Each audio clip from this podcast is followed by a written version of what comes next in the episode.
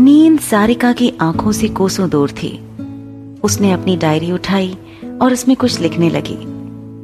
लिखते लिखते जब आँखें मूंदने लगी तो वह लेट गई और फिर नींद ने उसे अपने आगोश में ले ही लिया।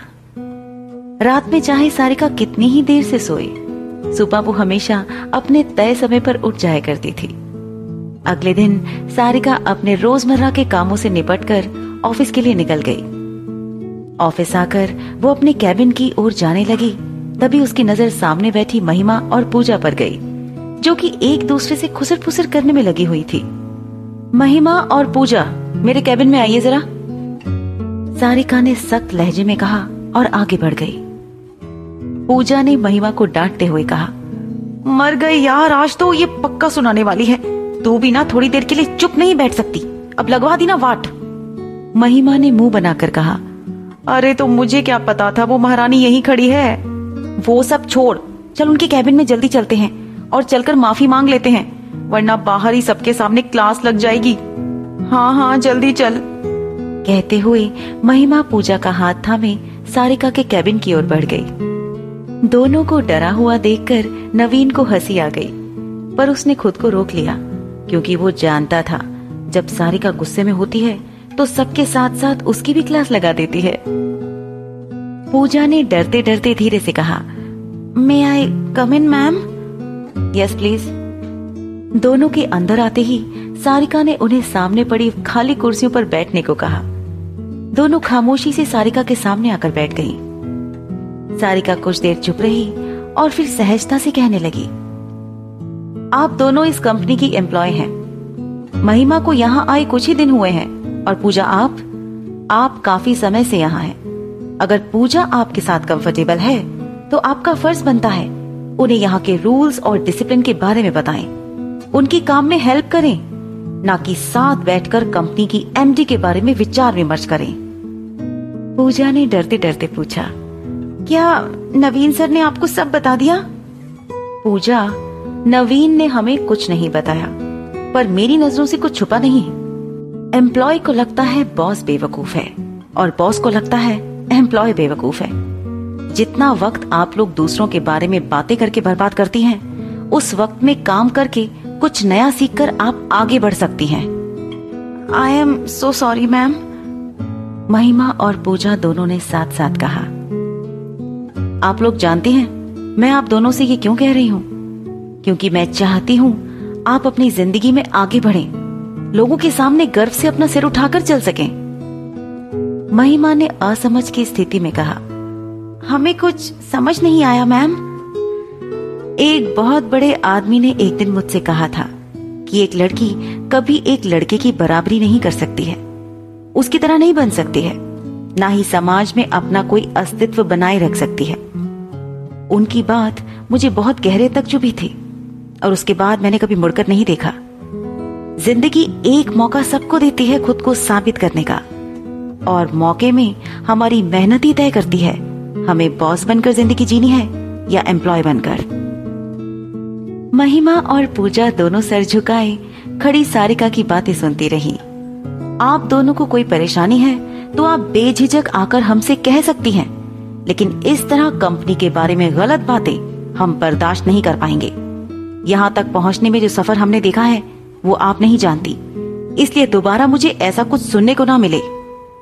पूजा ने कहा, आगे से ऐसा नहीं होगा, ma'am. I am sorry. It's okay. आप दोनों जा सकते हैं। Good day. ये कहकर सारिका अपने काम में लग गई। पूजा और महिमा जल्दी से कैबिन से बाहर निकली और दोनों ने चैन की सांस ली। दोनों आकर अपने अपने काउंटर के सामने बैठ गई। महिमा ने इम्प्रेस होते हुए कहा यार सारिका मैम कितनी अच्छी है। उन्हें अपने एम्प्लॉयज़ की कितनी फ़िक्र है? पूजा ने सोचते हुए कहा, कोई फ़िक्र विकर नहीं है। उनको तो बस रौब झाड़ने से मतलब है। मुझे तो ये समझ नहीं आ रहा, आज ये शेरनी चुईया कैसे बनी हुई थी? महिमा ने सारिका का साथ देते हुए कहा, तू भी ना, सारिका मैम इतनी भी बुरी नहीं है, जितना हम कल बात कर रहे थे। वैसे भी अकेले इस मुकाम पर पहुँचना कोई आसान काम नहीं है। पूजा ने नफरत से कहा, कौन सा मुकाम? अरे बहुत पैसा है इसके बाप के पास। इकलौती बेटी है। इस पे नहीं लुटाएगा तो किस पे लुटाएगा? तू अभी इसे अच्छे से जानती नहीं है ना? इसलिए इसकी मीठी मीठी बातों में फंस गई। ये क्या बला है? ये मैं अच्छे से जानती हूँ। महिमा ने कहा, लेकिन आज मैम की बातों से मुझे ऐसा बिल्कुल नहीं लगा कि वो रौब झाड़ रही हैं। बल्कि वो तो कितनी शालीनता से हम दोनों से बात कर रही थी। वो चाहती तो अकेले में बुलाकर भी हमें डांट सकती थी, लेकिन उन्होंने ऐसा कुछ भी नहीं किया। उल्टा हमें समझाया। ऐसी बॉस तो मैंने पहली बार देखी है, जो अपने एम्प्लॉय को आप कहकर बात करती है। तो तू करती रहे उनका गुणगान, मैं चली। ये कहते हुए पूजा उठी और कैंटीन की ओर जाने लगी। महिमा उठकर उसके पीछे आई और उसे रोकते हुए कहा कहा जा रही हो? कॉफ़ी पीने, तुम्हारी बातों से सर दुखने लगा है मेरा। पास से गुजरते हुए नवीन ने कहा, आजकल सच्ची बातें सुनकर भी लोगों के सर में दर्द होने लगता है। पूजा पैर पटकते हुए वहाँ से चली गई।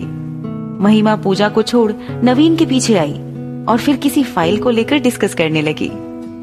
सारिका को लेकर पूजा की यह नफरत आज की नहीं थी, बल्कि पिछले कुछ महीनों से थी। जब नवीन ने पूजा का प्रपोजल ये कहकर ठुकरा दिया था कि वो सारिका के अलावा और किसी लड़की के बारे में सोचना नहीं चाहता। पूजा इस रिजेक्शन को बर्दाश्त नहीं कर पाई और तब से वो सारिका की दुश्मन बन बैठी। लेकिन सारिका इन सब बातों से अनजान थी। ऑफ़िस का काम निपटाकर सारिका आज फिर जल्दी निकल गई। पर आज उसे समंदर किनारे नहीं जाना था, बल्कि शाम को रश्मि के घर जाना था। घर आकर उसने मीना से खाना ना बनाने को कहा और खुद तैयार होने चली गई। ऑफ़िस में अक्सर सारिका सिंपल तरीके से जाया करती थी। आज उसने कबर्ड में रखा पीले रंग का चूड़ीदार सूट निकाला और पहनकर तैयार होने लगी। कंधे के एक तरफ़ दुपट्टा लगाया, आँखों में काजल लगाया, बालों को गूंद कर चोटी बना ली। सारिका को ज़्यादा सजने सवरने का शौक नहीं था। उसने अपने सारे शौक, सारी ख्वाहिशें दिल के किसी कोने में दफन कर दी थी। ऐसा क्यों था? वो खुद नहीं जानती थी।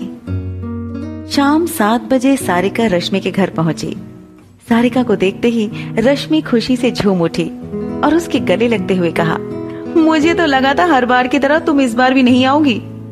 अच्छा पर हम यहाँ अंकल आंटी से मिलने आए हैं, तुमसे नहीं। हाँ हाँ कोई ना, उनसे मिल लो अच्छे से, पर आज मैं तुझे वापस नहीं जाने दूँगी। आज तू यहीं रुकेगी मेरे पास। रश्मि ने उसके गले में बाहें डालते हुए कहा, अरे, हम यहाँ रुक कर क्या करेंगे? तुमसे ढेर सारी बातें करनी है, और क्या करेंगे? वैसे भी कितना टाइम हो गया, तुमसे ढंग से बात तक नहीं हो पाई मेरी। और तुम्हें कुछ बताना भी है, जो कि बहुत खास है। क्या बताना है? रात में बताऊँगी। अभी चल, मम्मी पापा कब से तेरा ही वेट कर रहे हैं। ये कहते हुए रश्मि सारिका का हाथ पकड़े, उसे अंदर ले गई। रश्मि के मम्मी पापा, अरुण जी और ममता हॉल में बैठे थे। सारिका को देखते ही उनके चेहरे पर खुशी आ गई। दोनों सारिका को बहुत पसंद करते थे, और जब भी वो आती, दोनों का चेहरा खिल जाता। सारिका ने अपने साथ लाए तोहफे दोनों की तरफ़ बढ़ा दिए। अरुण जी के लिए घड़ी और ममता के लिए खूबसूरत कंगन लेकर आई थी वो। दोनों को तोहफे बहुत पसंद आए। उन चारों के अलावा घर में सिर्फ़ कुछ रिश्तेदार थे और कुछ पड़ोसी। सभी एक जगह इकट्ठा हो गए। ममता और अरुण ने साथ साथ केक काटा। उन्होंने रश्मि और सारिका को केक खिलाया और फिर सबने खूब मस्ती की। अरुण जी और ममता ने रोमांटिक गानों पर डांस भी किया। प्यार उनसे करो जो तुमसे प्यार करे। खुद से भी ज़्यादा तुम पे एतबार करे। तुम बस एक बार कहो कि रुको दो पल। और वो उन दो पलों के लिए पूरी ज़िंदगी इंतज़ार करे। आगे की कहानी जानने के लिए आप मेरे चैनल और इस शो को सब्सक्राइब ज़रूर करें और माई पॉकेट सेक्शन में नए एपिसोड के अपडेट्स पाते रहें।